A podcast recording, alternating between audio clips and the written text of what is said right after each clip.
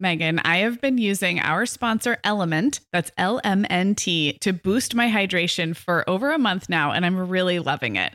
I'm just not very good at drinking plain water, and I love the taste when I pop one of these little packets. I like orange or grapefruit into a big bottle of water. It's kind of fruity and salty, and it just helps me hydrate better overall.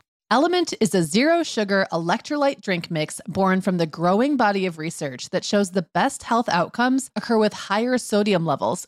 Each little pack delivers a significant dose of electrolytes, but minus sugar, artificial colors, and other iffy ingredients.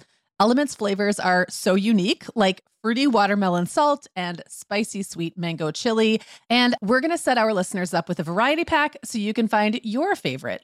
Right. You can receive a free element sample pack containing eight flavors with any drink mix purchase when you purchase through our custom link, drinkelement.com slash mom hour. That's D R I N K L M N T slash mom hour.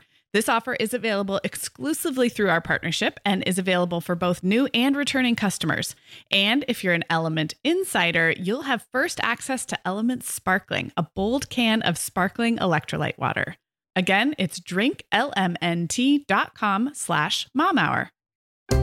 Hi, I'm Meagan. And I'm Sarah. We're two moms with eight kids between us, and we're the hosts of the Mom Hour. On this show, we're joined by a team of unique mom voices from across the country and in different stages of motherhood to bring you tips, ideas, and encouragement, and to help you feel a little less alone. We all know that motherhood is a lot easier when real moms share honest truths and remind each other that it's all going to be okay. We're not experts, we're parents who've been there. We're not perfect, we're real. Welcome to the Mom Hour. Hey everyone, and welcome to episode 433 of the Mom Hour. I am Sarah Powers here with Meagan Francis. Hey Meagan. Hey Sarah, how's it going? It's good. Happy October, everyone. Meagan, do you love how everyone posts the um, Anne of Green Gables October quote on the first day of October? Do you know which one I'm talking about? Well, yes, but I had completely forgotten that that happens every year until you just remember. I think I'm always surprised by it. It's kind of like how the Justin Timberlake "It's Gonna Be May" thing right. every year sneaks up on me. I can never get in front of it. Oh, that's funny. I'm always like, oh, maybe we should post that Anne Shirley quote this year. Anyway, it's a very sweet, sweet quote about how wonderful the month of October is in many places. I'm reading Anne of Avonlea, right? Anne of Avonlea, Anne of Avonlea right now, and uh, just finished Anne of Green Gables. So I can't remember if that's in the first or the second. I feel like it might be in Anne of Avonlea. Yeah, But- I don't remember either. It, um, but yes, Octobers are wonderful. I really like October. And in honor of it being the very beginning of October, we are resharing an episode today from 2021. Uh, House Rules for Halloween that is so full of really good practical Halloween parenting tips that it needed to see the light of day again. Meagan, um, we when we first aired this, we didn't air it until later in the month of October, and I remember at the time thinking, "Oh man, like this is stuff that people really want to think about now, like in the beginning of October." So that's what's happening today. We're going to chat for a little bit, and then we are going to reshare the entirety of that House Rules for Halloween episode, um, which again is so full of goodies. I feel like Halloween may be the the holiday that most needs good house rules because it's so concentrated into one day. It's got all of the elements of like parenting stress, like Yes. candy and um bedtimes that are blown and like is it going to happen on a weekday or a weekend? Like it moves around. It's not like a school holiday. There's so many things. Oh, and also parades and things that happen in school. I feel like um, it's got so many fraught topics Yep. all crammed into you know a day or a month depending on how you celebrate in your house and right there that's another one Yeah. to contend with so Yes. Yes, I agree. When I was listening back to this one, I laughed. I was like, oh my gosh, that's so smart. And uh, that leads perfectly into what I wanted to talk to you about briefly, which is our kids are so dang old now that a lot of the the intense Halloween years are behind us. Not all of them. I have an elementary schooler still. I went to a Halloween parade last year. So I thought we could both refresh our memories on Halloween 2021 and Halloween 2022 and just, I'll go first, but just like share a snippet of what Halloween with teenagers and even for you, launched adults, is like if we even did anything, if anything was Yeah. different. So um, while you look up your photos, I did. And I remembered a couple funny things. Last year, uh, my kids, gosh, would have been 14, 12, and nine. Um, and it was the first year that we truly split up. So the 14 year old, I drove across town with a friend to a different neighborhood where they were going to do some teenage trick or treating and then like eat candy at someone's house. Um, and I really held off on that for so long because we do live in kind of a spread out area. And I'm like, well, once I agree to be driving kids across town, like I'm not handing out candy, I'm not walking around. It's like a, a it's a new era. So last year yeah. was my first. It it was fine.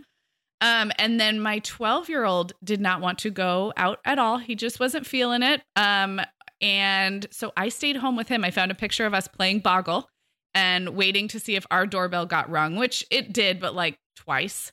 And then Brian took Violet, who was nine, to a nearby neighborhood where they had a uh, Meghan Markle and Prince Harry sighting. That was very exciting. And then I was very sad that I did not um, go see that Halloween action.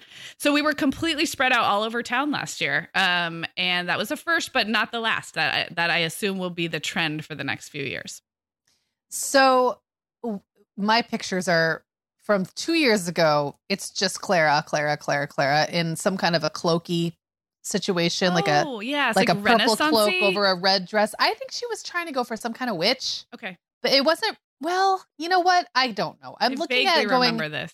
It's definitely not. It's not like because I think that was the year she was going to do. um What's the show with the movie with the three witches and Bette Midler's oh, one yeah. of them? Hocus Pocus. She was gonna do Hocus Pocus that year, and I feel like that's why we bought the cloak. But then, like at the last minute, maybe one of her friends bailed, so she kind of she just ended up vaguely costumed. And I, you will see a lot of that in teenagers. Yeah, it's like they don't want to fully commit to anything. And we touch on that later in the episode too. Yeah. That you kind of have to like uh, have a little compassion for them because the the social hanging out is what yeah. drives Halloween. So Luke at 14 had a group costume last year. They were all Marvel characters and it did come together, but it just as easily like you said could have been like just kidding like so and so sick so now we don't have a Wonder Woman so we're not doing it. You know, like right. it can go any number of ways. It can go any number of ways and sometimes they're kind of embarrassed to dress up at all. So mm-hmm. like I think I think she wants to do something that's not what she wore to school, but did not want to go all out with like a made up face and all of that. So she's, I'm looking at her going, I don't know what this girl is. Which, by the way, isn't, I also had years of that when the boys were little where they just kept putting on like capes and things. And I'll look back now and be like, what were they? They, like some kind of a ninja with a cape and a sword. I don't even know what all this is. So, anyway, that year she was 12 and um, we still lived right downtown, like right in the same block as her two besties. And I believe that year I stayed home and, and handed out candy. And she kind of went out with her little friends, but like they weren't out very long. And um, then they came back and hung out at the house. So I felt like we were still all kind of doing it together. Yeah. And then last year we had moved out to the, you know, country. And so I brought her back into town. Now the picture from last year, is again her with her two best friends looking rather vaguely like something like she's wearing a yellow slicker and a skirt and a polka dotted sweater and i think they were some kind of anime characters okay that they know all about and i know nothing about so right. they all went together somehow what's kind of funny about last year is the other photos are all of me at this mom's house so will's best friend from like kindergarten through, I don't know, like ninth grade or something like that. His parents, this kid's parents, always threw a Halloween party, and I used to go every year, at least stop in, because I would always be out trick or treating. But usually we'd pick up the kids. Will would go to that neighborhood when he got a little older. So we'd go to pick Will up and pop in um, and just hang out for like a half an hour. But last year I was just waiting for Clara. Now Will is was off at college and he and that boy haven't really been friends that close of friends in years. So it was the first time I like went back to the party just because uh-huh. I wanted to go. Yeah. And and Liz was there with her baby. So the other pictures are all of me holding a baby. Nice. And me and this other mom, and she's wearing like a clown, um, like a clown wig. That's it. Like the, all the pictures are of me. Yeah. And then this one of Clara and her two buddies looking vaguely like they may have dressed up or not. I'm not really sure. So last year was she was a big girl last year. Like she was yeah. a legit teenager, and there was a big difference between 12 and 13. 12 and 13. Yeah. Yeah. Yeah. This year I don't I don't know what'll happen. How about you? Do you feel like it's going to be a thing in your house for everybody or I think it will probably trend similar to last year, which is that Luke will get really into something and make a plan with other teenagers. Uh, Reed will probably care not a whole lot. I mean, he might get into something at school, but uh, again, he's 13 this fall. I don't know what he'll do around here. And then Violet will still very much be into trick or treating, but probably will want to go with friends um, in a neighborhood that sees a little more action than ours. And I think that's okay. I think that's just going to be kind of our vibe for the next little while. Um, I did find one more really funny picture from two years ago of elaborate pumpkin carving, which my family usually gets into because Brian's really good at it and um, the kids really enjoy it. But somehow Violet carved a pumpkin that she was able to put her guinea pig inside. I think we had seen this on Instagram or something. So um, we have a bunch of pictures of a guinea pig and his little face sticking out of the Aww. front of a pumpkin. It's very sweet. So that, like, again, things I kind of didn't remember that we did. So yeah, another vote for looking back, seeing how Halloween changes and yeah. things that you want to repeat or that just you know aren't repeatable but were sweet memories. I was going to ask you if you plan to dress up.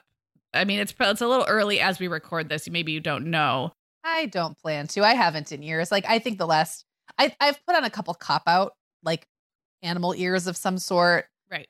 or whatever but i have not fully dressed up for halloween for years. Yeah. and i don't i don't think I'll have anywhere to go this year that, oh, no, wait, I take that back.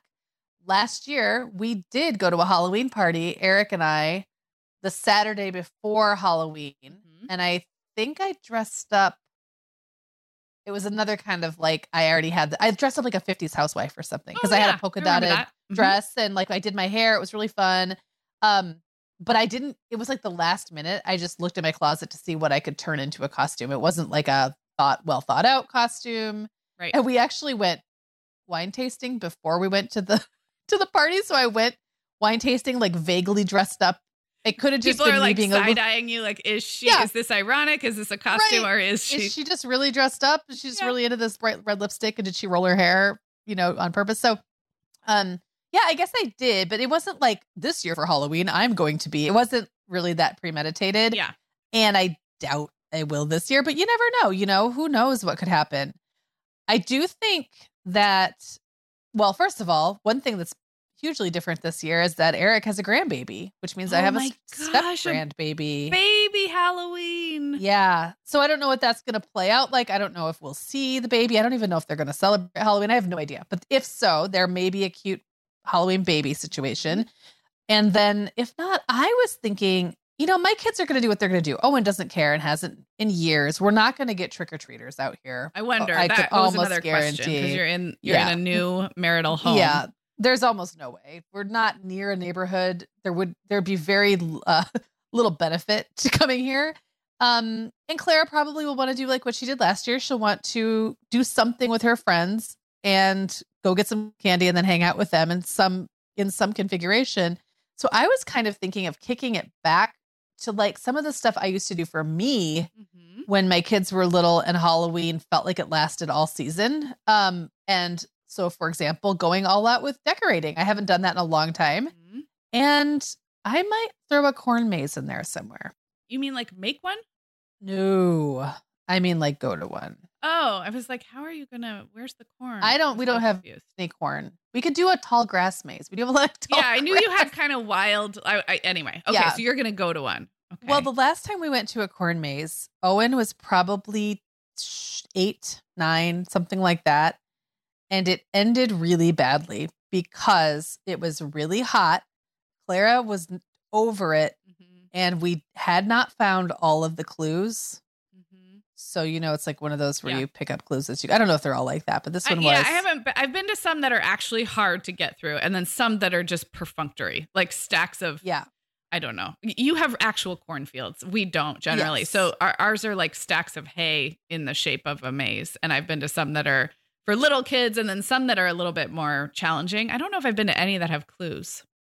Well, this was like you had to you had to solve something. I don't remember now what the clues led you to, but we were there for like two hours and we were we'd already picked out pumpkins like the whole it was like the end mm. of a whole day yes. and we decided to bail and owen lost his mind because we had not finished the challenge. He and Reed are so similar. I know. Like he just couldn't, he just couldn't. He's like, but we didn't finish it. I Uh-huh. said, but we've been here forever. I am finished. And he, we have so finished. I just think of it, we have finished. It is done. So now I just feel like it would be kind of funny to just put him in the car one day and be like, hey guys, we're going to go do something. And then show up at a corn maze and say, we get to do a re, you know, a make good. I mean, I I don't know about your teenagers and I'm newer to teenage parenting, but I do think that the the well-placed nostalgic activity goes over Yes. pretty well with my kids. I guess if I had continually been forcing them into more little kid pursuits without a break, then then it wouldn't be novel. But every time Yeah. I I do something with them that we haven't done since they were littler, it generally goes over well. So I think Yeah. that brings it back to you as a mom and us as moms. If that if we want to do those things again, I think the kids generally like it. And, And they like doing fun stuff. And, Right. and like something like a corn maze or a hayride or whatever can genuinely be fun, Mhm. just not always for mom. and So- and not when you're in that those the thick of those like hot, sweaty, yes. overtired, crying, like expensive years of Halloween parenting. It's like it's fun for us because it has we've had a break from it. So Exactly. Um, well, I wanted to ask people a favor or just a, a way to help us. And that is that if you listen through to the rest of this episode and you really love it, I would love if you share it with somebody who maybe doesn't listen to the mom hour, doesn't listen to podcasts, but is in this stage of parenting young kids through Halloween season. Um, we always appreciate when you do this. And I think these house rules episodes they pack so much punch because they collect um, the wisdom of so many moms in our community. It's not even our, these aren't our house rules. Uh, these are Right. um, everybody's good ideas. So that would just be amazing for us. And if you feel like shooting us a note, like a DM in Instagram or emailing us and letting us know that you shared it with your friends or your mom group, um, I would love I would love to hear from you. I also would love to hear from anybody who heard this two years ago and maybe you had babies or toddlers and are to- now in totally different um stage of halloween parenting because that's the thing is like there's new challenges different challenges for every stage and it, it comes around every year Yeah. All right. Well, let's just jump into this episode, Sarah, because we've got a lot of ground to cover. Sarah, we both know this time of year can be crazy. So, this is a great time to get ahead with no prep, no mess meals from our sponsor, Factor. I love how these meals are ready to eat and delivered right to your door. I mean, you can't beat that convenience, but most importantly, they're seriously delicious. yeah meagan i agree our whole family was impressed with the quality and flavor of factor meals we tried and it turned out to be a great option for my teenagers when they got home late from a theater practice or came home from school super hungry there's zero prepping cooking or cleaning up factor meals just need to be heated for about two minutes and they're ready to go Yeah, and for any listeners with wellness goals this month, Factor has six menu preferences to support your lifestyle. Whether you're trying to boost your protein, avoiding meat, or simply focusing on well balanced meals. And you can pause or reschedule deliveries to fit your lifestyle. Make today the day you kickstart a new healthy routine. Head to factormeals.com slash momhour50 and use code momhour50 to get 50% off your first box plus 20% off your next box. That's code momhour50 at factormeals.com slash momhour50 to get 50% off your first box plus 20% off your next box while your subscription is active. We are welcoming back Vionic as a sponsor today. And Sarah, I will be honest, I was sorting through my warmer weather wardrobe the other day and it could seriously use a refresh. But you know what's good to go? My shoes. I've got a great selection to choose from thanks to the Vionic Vitals collection. And lately, the pair I keep putting on again and again is the Uptown Loafer. I have two pairs, one in sand suede and the other in camel leather, but please don't make me pick a favorite. Oh, I won't. I'll let you keep both. That's so funny, Meagan, because I was a little jealous of your Uptown loafers. I was the last one on our team to get a pair, but I just did. I also got mine in the sand suede, and I think I've worn them like four times this week. They really finish off a cute spring outfit. The Vionic Vitals collection has the best essential styles for everyday wear to get you ready for spring. And no matter what shoes you choose, you'll be on the go in comfort because every single pair of Vionic shoes delivers their trademark VioMotion technology for a difference you can feel. Vionic sandals, sneakers, and flats all offer incredible support, stability, and cushioning, and every pair comes with a 30-day risk-free trial, so it's easy to try them out. Use code the Mom Hour 15 at checkout for 15% off your entire order at vionicshoes.com when you log into your account. That's a one-time use only. Vionic shoes, wearable well-being for your feet. Hey, Meagan. Hi, Sarah. You ready to talk about Halloween? Oh boy, am I ever. I mean, moms in our community really love to talk about Halloween. And what's so fun this year is we get to do a house rules episode all about Halloween. So hopefully, if you're listening, this is not your first entree into the house rules series. But if it is, um, house rules episodes are where we crowdsource from our very wise listener community about the little rules they use in their family to, I don't know, I like to think of it as kind of smoothing the bumps of everyday parenting challenges. Um, a lot of times these house rules are grown and developed organically out of moms realizing that, like, oh, turns out it's not fun to have my toddler eat 42 pieces of Halloween candy and have to go to preschool the next day. So, like, we solve our own kind of challenges and we come up with house rules, which really helps the kids, don't know, feel like they know what to expect. At least that's how my kids feel when they know what the house rule is. And as a mom, it also kind of gives you a shorthand for reminding your family, like, nope, this is the way we do things. So we love these episodes and we're super excited to do a Halloween themed one today. Yeah. And I have to say that I think the holidays are like the perfect time to have house rules, even if they feel kind of arbitrary, because holidays by their very nature are so different and mm-hmm. novel that if you just like give and I'm someone who loves novelty and I love the different, but if if I just truly gave in to like the novelty and then each family member's um like interpretation of what that means, it would just be complete chaos. Yeah, that's a really good point. And another point about the holidays is a whole year has passed since the last time your kids went trick or treating or went to grandma's for Thanksgiving dinner. And because of the pandemic, even longer sometimes. So I also think for little kids, you get to have house rules because they are coming to this fresh. They're like, I don't I don't remember how to choose a costume. Right. A whole year is a long right. time when yes. you're three or four. Exactly. So, for this episode, we asked our listener community on Facebook to share their house rules for all things Halloween. And like always, you all really came through. We had so much fun reading these comments. There's just such smart stuff. So, I'm excited about this. I am too. And uh, we did have so much fun reading through your smart rules. One thing it brought up for me is how many of the challenges that come with Halloween with little kids that I have now outgrown, which is a little bittersweet um, but as I enter like the teen phase, like officially, I have a teenager and then I have a tween and a, you know, almost nine year old. I am having to come up with new house rules for Halloween. And just this year, I pre declared early, like it was like October 2nd. And I told my 13 year old, I said, you know, I know we're getting back out there and you're making a lot of new friends. I'm not comfortable with you making Halloween plans that are across town this year. I said, I know that's our future and I'm not saying no forever, but this year you can have a friend over, you can have appropriate amount of independence within our neighborhood, but I'm not driving. I didn't want to be out driving that night. So I pre-declared a teenage house rule like on the spot this year. That kind of reminds me of the year that I told my kids, um, I am not comfortable with going to Party City to get costumes because they cost $55. Yes. There you go. I'm not sure that that's exact um, verbiage I used, but I was definitely not comfortable with that price point. So it was like, you all are getting too big um, for me to like, you know, piece together your costume out of like the old dress up box. Yet at the same time, I'm not buying you something that puts, you know, that breaks the budget. So let's figure something out in the middle. Okay. We're starting off with talking about rules, house rules that sort of help with the lead up to Halloween and really the kickoff to the fall and holiday season. So this has to do with timing of when you get out the decorations. Um, and really, I know in my house right now, this is very relevant because I do feel like I don't like to put Halloween decorations up before October 1st. I will let a few, I don't know, pumpkiny things come out before then, but that's always been my personal policy. So let's talk about some rules about the timing of decorating and pumpkin carving. Yeah, I love this one. So um, this one's from Tasha. She says Halloween decorations come out the first week of October. That includes my seasonal tablecloths.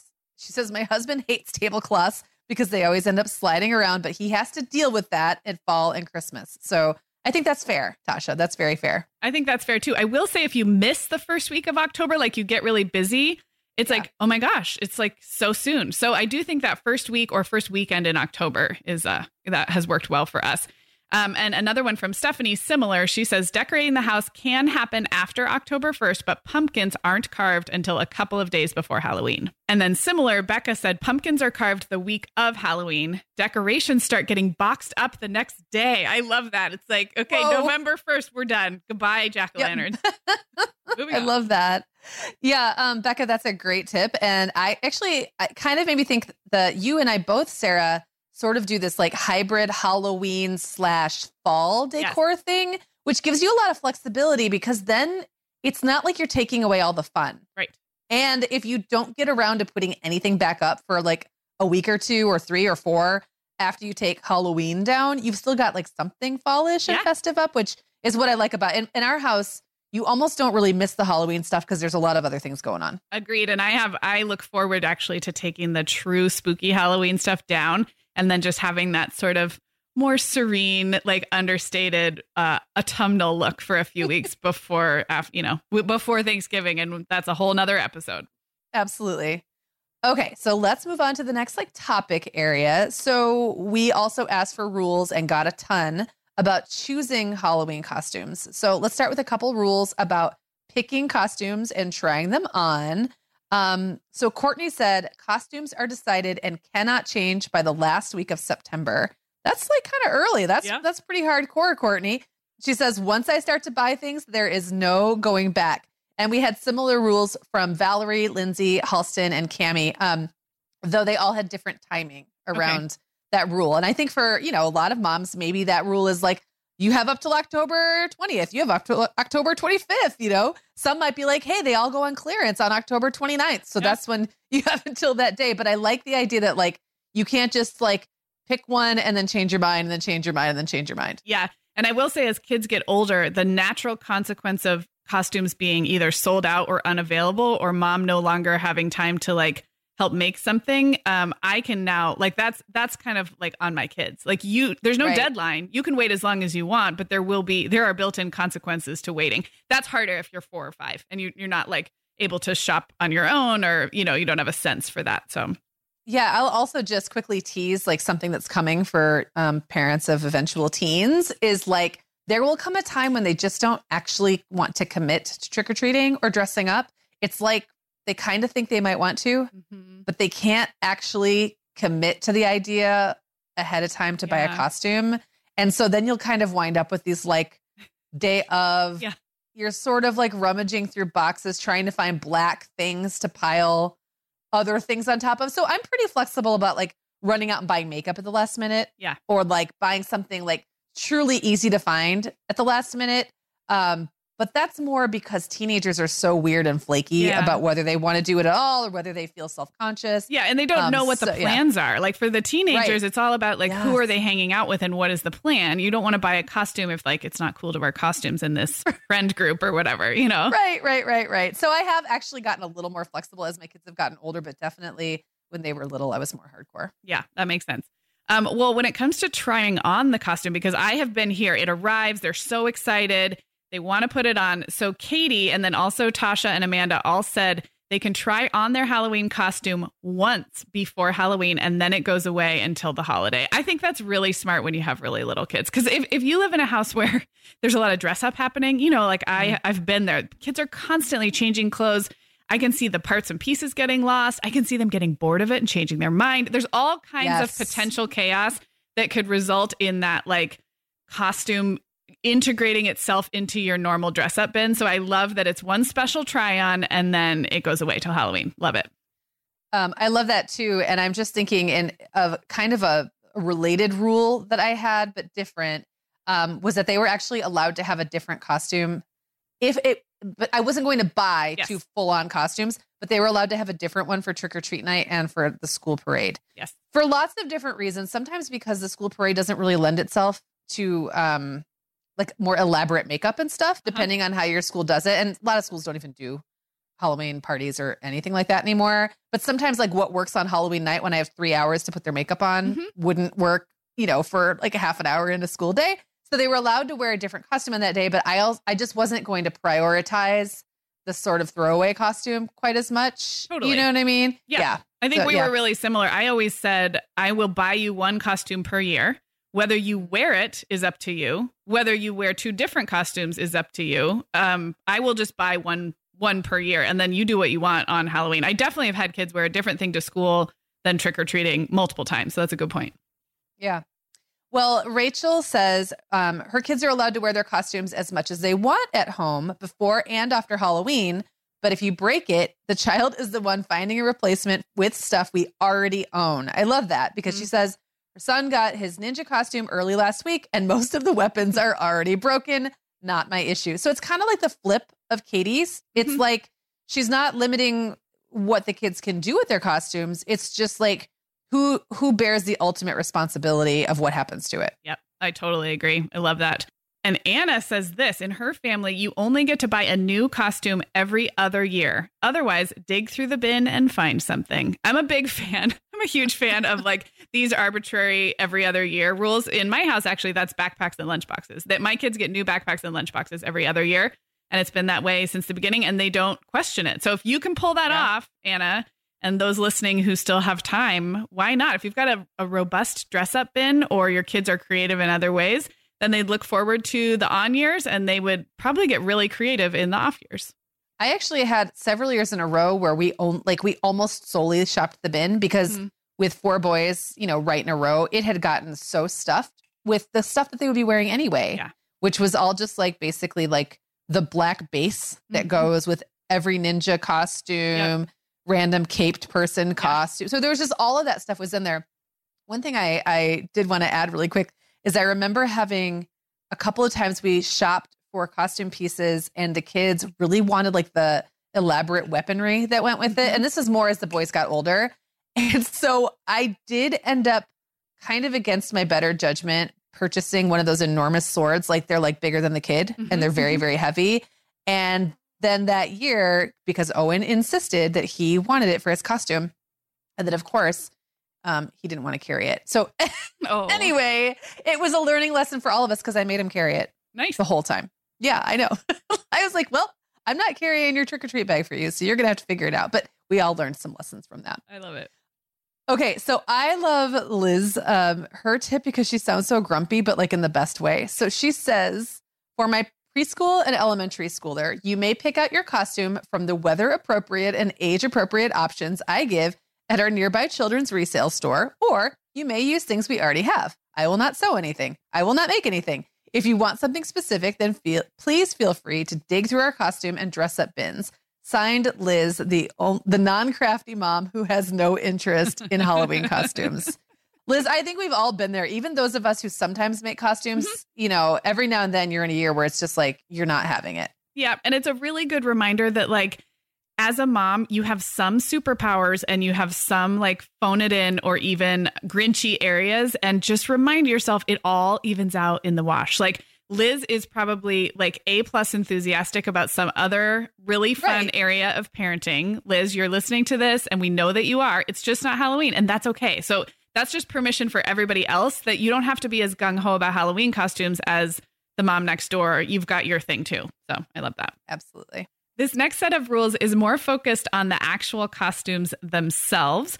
So Rebecca said costumes must be weather appropriate. No Tinkerbell if it's below 50 degrees. I, Meagan, I don't even have much to say about this, although I will say that Arizona and even Orange County in October, we have had uh, costumes that are too hot. But I, I don't know. I, the kids just they put up with it because they are really excited. And by the time it's dark, it cools off. But they've definitely been some sweaty little uh, like leopards and wolves in the Halloween Day parade. But what about you and the weather appropriateness? I mean, it is impossible to know in advance, really, because yeah. October, late October weather is such a crapshoot here. I would say, like, if I had to go back through over all of the years of my life it, living in Michigan, I would say most of the time Halloween is like a pleasantly brisk day. Okay. You know, it's like a, it's like maybe it's like in the 50s, right? It's like nice. It's like when the sun's out, it's nice um, after the sun goes down, it's a little chilly, but you can get by with a couple layers. I have had years where it's essentially feels like summer. And I've had years where it's sideways sleet mm-hmm. and like frigid winds, and the kids are wearing parkas over their costumes and like running from house to house. So we've had to be pretty flexible about that. But the kids do know that at any moment they may be required to put a hat Yeah. or some gloves or like to figure out some fun way. Maybe their costume goes over a fleece. Uh, as they get older, sometimes they just like brave it and they Yeah. just go out because they want their costume to be the thing that people see. But you know, those costumes are made of like like one one ply Yes. level. It's like toilet Yes, paper they're yes, made totally. of essentially. And so it's not like there's there's you can layer seven of them and you're not going to get any protection from the weather. So that's definitely like wait till a day or two before the day and then try to make some Yeah. calls about how to salvage if the costume doesn't work, but we just kind of make it work. Totally. Yeah. Um, so Lauren has a great tip that I think um, I have actually seen from other families, and I think this can be so smart, especially if you have littler kids in the house who are a little bit timid. Um, and that is that we only dress up as nice, happy things in our house, like no ghosts, no witches, nothing scary or evil. And I could totally, totally see that being like a personal choice where if you've got some sensitive um, little souls in your house that you know are going to be freaked out by that, or you just don't want it in your house, that's fine. You're the decider. You get to decide. You get to decide. And I also had the most timid first child, and we had some very traumatic early Halloweens where, like, all the yard decorations, the things popping out at you for years. And then I had my middle child who wanted to dress up as scary things. Um, but we had a few years of some pretty creepy looking costumes on Reed, and that was okay with me. But again, you are the decider. Um, and I had would probably have felt differently if I had a current like you know a current kid who would be scared by that in my own house. Um, but we didn't. So we've had some pretty nasty masks and other Yeah. death like um, costumes. and then last year Reed was Harry Potter, and this year he's like a a giant penguin. So he's like Yeah, so out of it now. Mean, yeah. it doesn't mean anything. No. Like the wanting to dress up as something scary or gory doesn't like it, it's not like a reflection on your child's um, future career choices or anything like that. Um, and I actually, my mom really preferred um, scary costumes. Like that was her preference. She loved Halloween. And I actually don't think she, it wasn't a house rule, but I do remember her having really strong preferences to the point where, like, if I really wanted something scary and gory, she would help me and she was willing to buy costume pieces that she wouldn't be willing to buy if I wanted to be like a pretty princess or That's so fascinating. I love that little memory Yeah. from your yeah, from your past.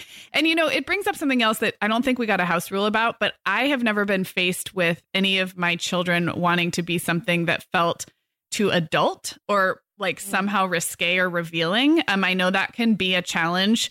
Um it seems to happen more with girls, but anything that you felt was somehow inappropriate. I think there are some cultural appropriation costumes that kids still see in a catalog somewhere that you might think, "Ooh, I don't feel comfortable with that." So, I guess just a good reminder that you are the decider and you don't have to have a 2-hour sit down with your child about, you know, why this pro- this costume or that one isn't appropriate. You can be pretty quick and simple, especially if they're little, and often redirecting them to other ideas of like, "Ooh, look at this one over here. How about this favorite character from your, you know, your favorite movie?" So, you're the decider and there's lots of reasons why a costume may not sit right with you and you you you get to be the decider Yeah, and you might feel that way about um, weapons, or you might be feel feel personally triggered by like blood and gore, and that's all up to you. I'm actually thinking of a that picture that I've shared with you a few times, Sarah. I think we actually have had it on the um on maybe on our Instagram, Mhm. the one of my whole family yes dressed up when I was really little, and I was supposed to be a fancy rich lady, uh-huh. but I really just looked like a high end prostitute. I mean, really, when you look at the picture,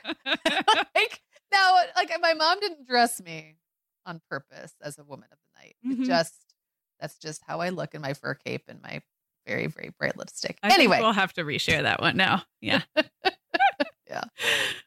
well mariah has a great one. I co-sign this. She says we don't spend money on costumes for kids who are too young to care. My oldest is two and he will be a farmer wearing plaid and overalls from his closet. His baby brother will be wearing a onesie with a pumpkin that i drew on myself. Nice. No need to spend money on costumes when they don't know any better. So yes, Mariah, you have a long, a long, um, many years ahead of you of all of these Halloween house rules. So I agree. Give yourself a break with the ones who don't care. And also, they don't like the three and under set does not care to be uncomfortable. They don't know why you're making No. them wear like a funny hat or like a weird suit. Um, I Yeah. will say there were a couple of baby costumes that were passed down, and I think you had a puppy one, maybe. we had a puppy and a chicken that we used on every single Yeah. kid. Each kid was a chicken and a puppy. So if you get one early in your motherhood career that is actually comfortable and cute, then I would argue you might get multiple uses out of it, but only if it's comfortable and like the baby doesn't hate it. And yeah, agreed. If they don't care, you don't need to do anything special. And the nice thing, the, actually, the thing, I think they were both actually given to me. I don't believe I paid for either the chicken or the puppy. But the other thing that was nice about them is they were both really warm. So mm-hmm. having a baby bundled up as a puffy chicken or a puffy puppy, mm-hmm. the chicken was like a, when they were like a year ish old, and the puppy was when they were like two ish mm-hmm. years old, I believe. And my gosh, they were so cute in those. But like they were almost like a, they were kind of like a fake. They weren't really a costume. you know yes. what I mean? It was essentially like a snuggly, warm coat with some ears attached. Yes, an Old Navy yeah. years ago, maybe they still do, but it was usually like 15 or $18, like pretty affordable. And it was fleece pants and basically like a fleece puffy jacket yep. with something like with something on the hood and something on the back. So we had a monkey one yep. of those. Um, and there were some really cute ones. So yeah, I mean, do do what you want to do, but I agree, Mariah. If the kids aren't, they're not fretting over these decisions, so nor should you. Well, these last two rules are focused on um, taking photos of the costumes, which I mean, I think we all agree is part of the point for yes. mom, right? It's like the reason we try right. so hard. It's, it's like exactly. our, one of our um, little perks that comes with going through all of this.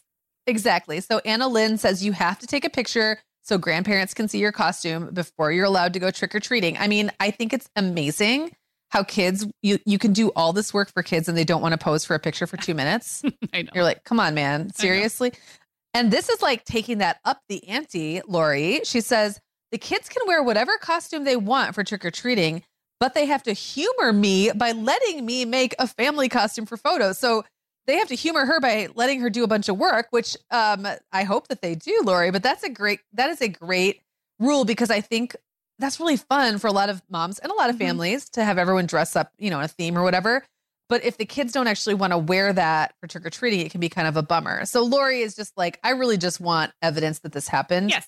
But she doesn't really care if the kids wear it to go around the neighborhood trick or treating. And I think in a lot of communities, there are multiple events. Like you might have a trunk yeah. or treat at your church. There might be like a harvest festival like two weeks before. I mean, I I don't think you don't have to have multiple costumes or multiple events. If that sounds like an overwhelm and way too much fun that you don't enjoy, don't do it. But I think for a lot of our listeners, there are multiple opportunities to be in costumes. So it sounds like what Lori's figured out is like it brings her joy to make and design the family group costume. By the time she gets to October 31st at 5:30 p.m., she's like, wear whatever you want. So I love that. I'm just picturing the whole family sitting around eating dinner, like in their costumes, and then going out and getting their, you know, and getting their photo.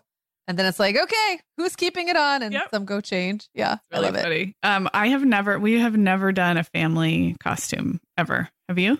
I don't think so I can't think of any off the top of my head. No. I don't typically w- dress up anymore. I like a festive look for Halloween myself. So I, I have some like so I love to do the nails and maybe some different makeup or like a black you know, like I, I I enjoy that part of dressing up, but I would say it's more yeah. Halloween themed dressing than a costume for me. Yeah.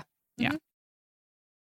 Okay, Meagan. Well, over here at the Mom Hour, we are big fans of our sponsor, Our Place. In fact, you, me, and our team member, Katie, were all comparing notes on our favorite product. Katie was telling us that even though she's packing up to move her family to a new house, she cannot put that mini perfect pot from our place into the boxes yet because she's using it like every night. Well, as someone who also has a perfect pot, I got mine as part of their mini home cook duo set. I get it. It's nonstick, which is key, but it also has all these handy features like a steam release lid with a built in strainer and this nice beechwood spoon that nests on the handle in this perfect little peg. Okay, well, I didn't get this pot, but now I want it. That sounds so great. Our Place's cookware is great to cook with, beautiful to look at, and healthier for us as well. All of Our Place's products are made without PFAS, also known as forever chemicals. In addition to their cookware and tableware, our place is also making waves with their Wonder Oven, the most stylish all in one air fryer and toaster oven. Again, free from the forever chemicals found in many of those air fryers.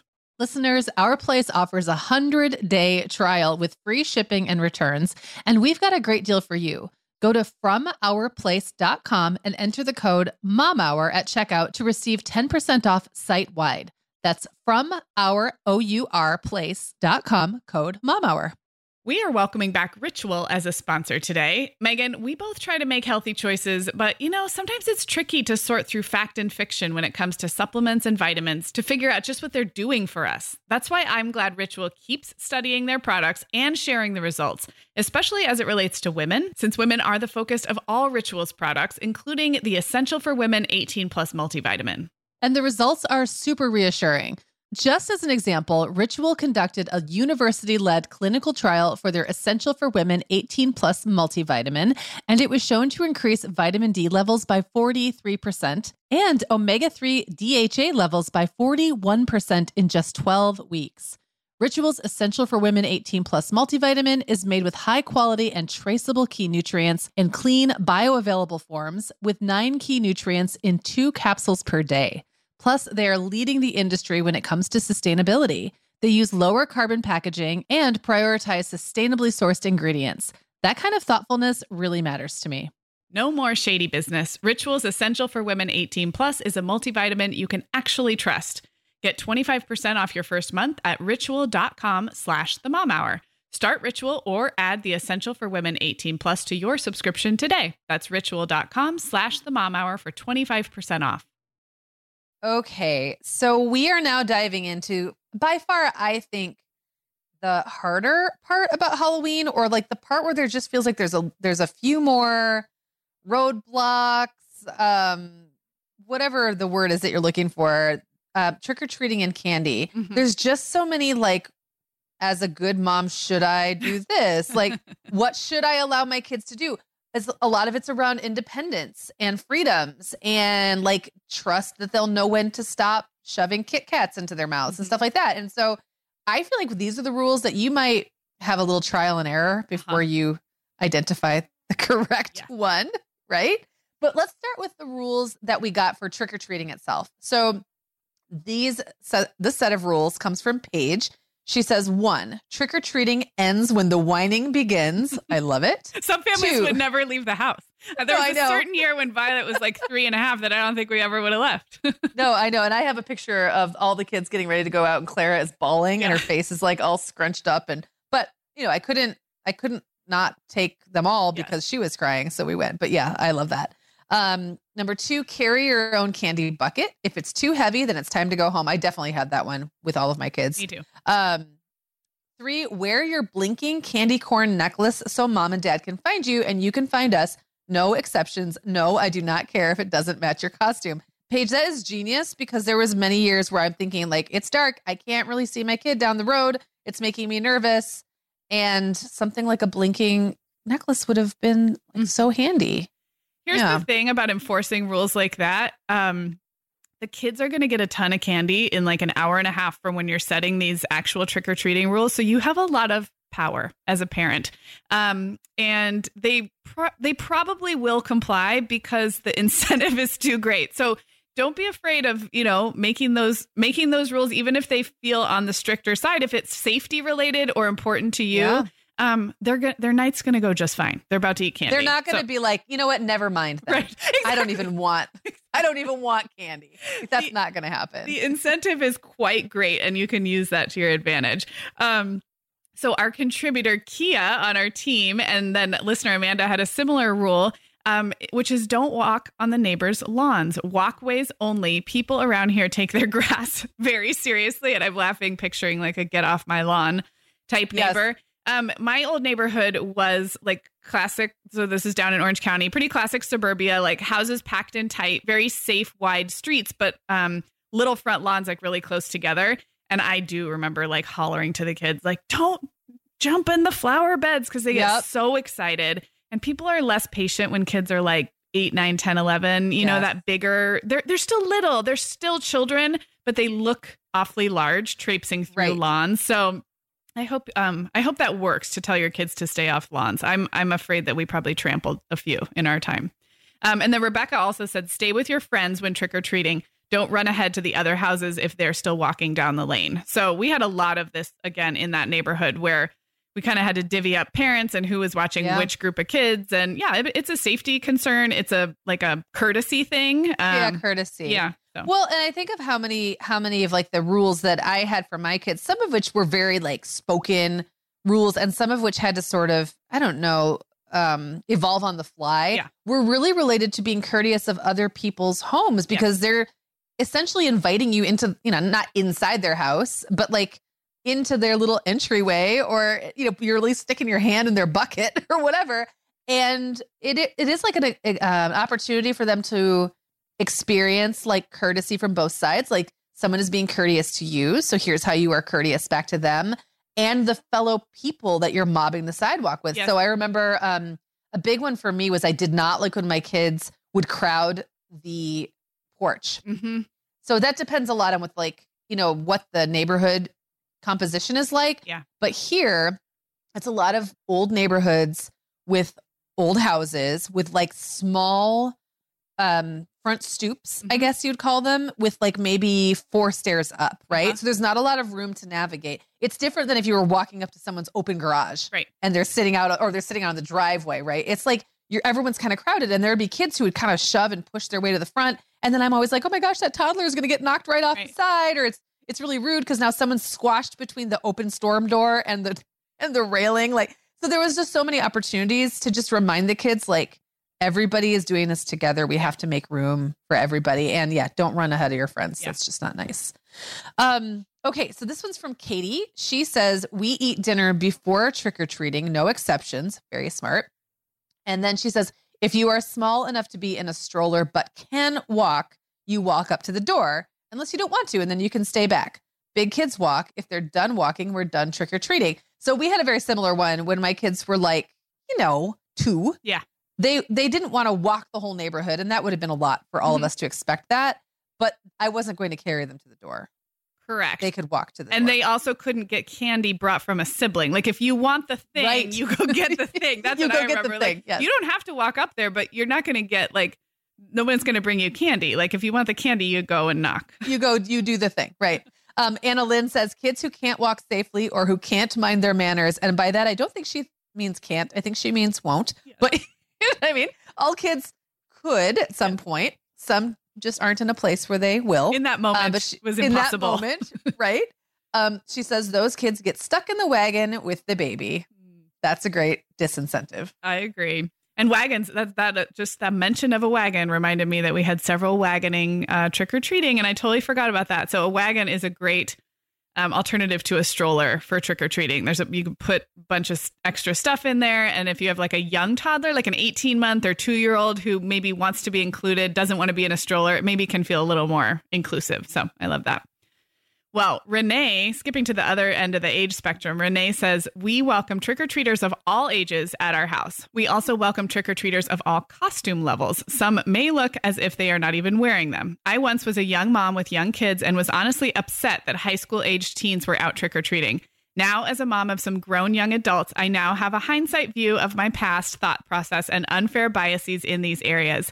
High school kids are kids, and if they want to trick or treat to relive a joyful holiday tradition with respectful behaviors, I'm all for it and even encourage it. Let the teens have fun too. They're walking the line. I'm like literally getting emotional reading this, Meagan. They're walking the line of kid adult every day at these ages, so let's let them kid for a day. Thanks, Renee.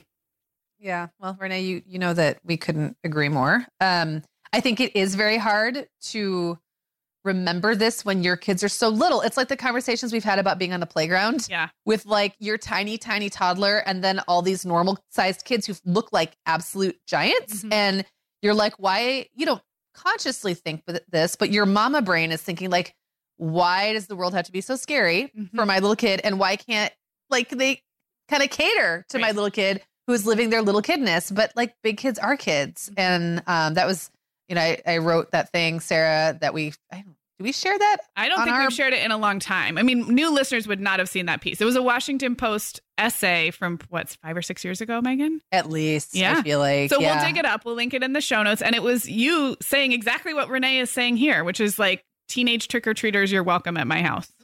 Yeah. Yes. And and I think that the line I used um was like people get really upset about giving older kids candy. Um and my point was even if they're not wearing a costume, like I don't love that they're not wearing a costume, but if they're just out there because they want to have fun and they're being respectful and following the rules and all that stuff, and they just couldn't bring themselves to put a costume on, or maybe like their parents didn't get them one for lots of reasons, maybe not having anything to do with the parents falling down on the job, but you know, maybe like the kid decided half an hour before trick or treating that they were going to suck it up and like, you know, suck up that Halloween spirit and go. My line was something like, they're asking for a piece of candy, not a piece of my liver. Right. and I was like, you know, it's not a huge sacrifice. It's yeah. really going to be okay. It is. And it is so true that when you've had bigger kids, you look at them differently. That you just there's yeah. no there's no other way to get to that point. Um, so I love that perspective, Renee. Well, the next one um, that we have is from moms after my own heart, which would include Lindsay, Kia, Brittany, Sherry, and Anna. Um, and the rule is always look neighbors in the eye and say thank you, or some iteration of that. And that was one of the things like if I had to say the biggest rule I had around Halloween was like, you say thank you, you say thank you. Yep. Did you say thank you? Did you say thank you? Did you say please? Like, yes, it's it's such a like again, it's such a good opportunity to learn manners and graciousness.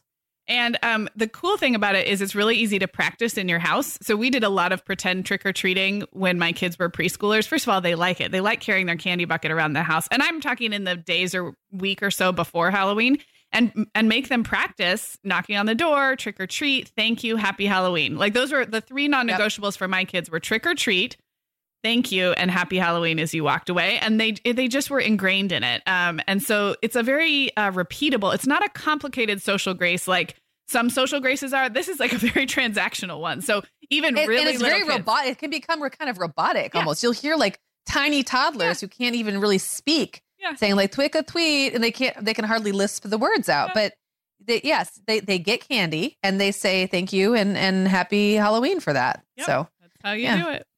Well, this last set of rules is all about the thing I think parents kind of have the biggest controversy around or like the most differing set of um ideals and norms, shall we say? Yeah. And that's around the candy, the candy itself. So you've done all the work to get the candy.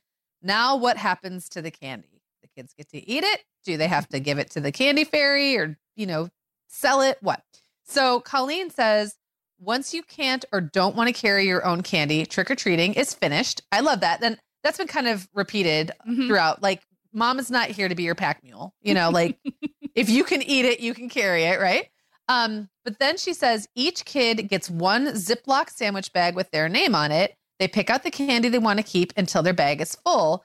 The Switch Witch comes that night and leaves fun books in place of the excess candy. So I like that there's like um I like that there's a it reminds me of those like when you go to like certain kinds of rummage sales where you can fill a bag with stuff yeah, for five oh, yeah. bucks or whatever. Yeah. Like you get to choose what goes in there and you might decide that like the relative value of a smaller piece of candy isn't worth it and you'd rather have the bigger piece of mm-hmm. candy or you might it's such an interesting like or give you such an interesting like look into a kid's personality too because some kids are going to go for pure quantity mm-hmm.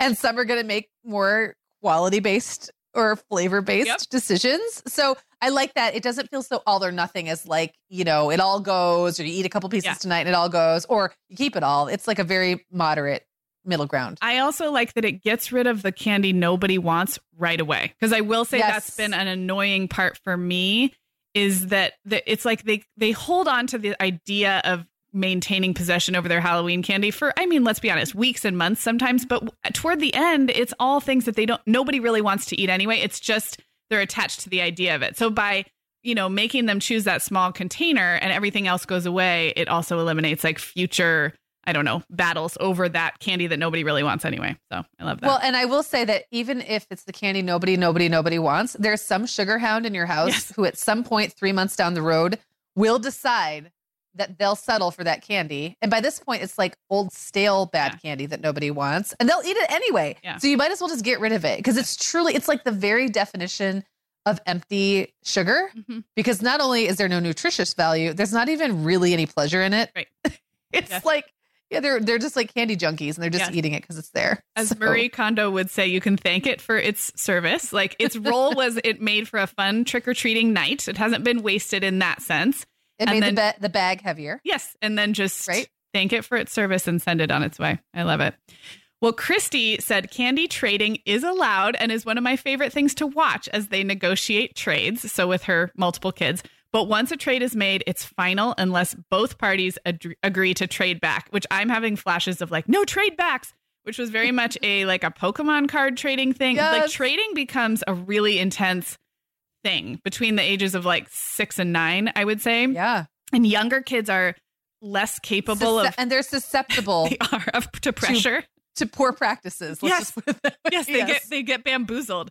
So yeah, Yeah. good good idea to have some trading parameters in your house so that youngers don't get taken advantage of and that you don't end up like I don't know, getting in the middle of a whole bunch of trade wars. So good thinking, Christy. And then Cami says the fee for mom taking them trick or treating is one of their Butterfingers, which is her favorite. So I think a lot of our moms Mm. probably have like the mom tax or Yep. like what I call it, the mom tax. Yeah, hand it over just to mom. Um, my kids are really cute. They really do. They know which is my favorite and which is Brian's favorite, and even which are like their grandparents' favorites. And almost without being prompted, they'll be like, "Oh, Mormor loves Kit Kats. Like, I'm going to save this one for her." So it's very sweet um, to kind of build that in. And I feel like after a Yeah. while, it has even just happened on its own. I don't even have to ask for the tax; they just fork it over. Um, and in my house, the mom tax now it did start as a Halloween thing, but now it is basically anytime any kid has anything that looks good, Oh, mom just gets like, if I ask, I don't always Yeah. ask, but I am at any point allowed to exercise my right to the mom tax. And Yeah. they don't complain at all. They're just like, okay. as you It's should. just- You Yes, birthed exactly. five very large babies. I like, did, I did. All right.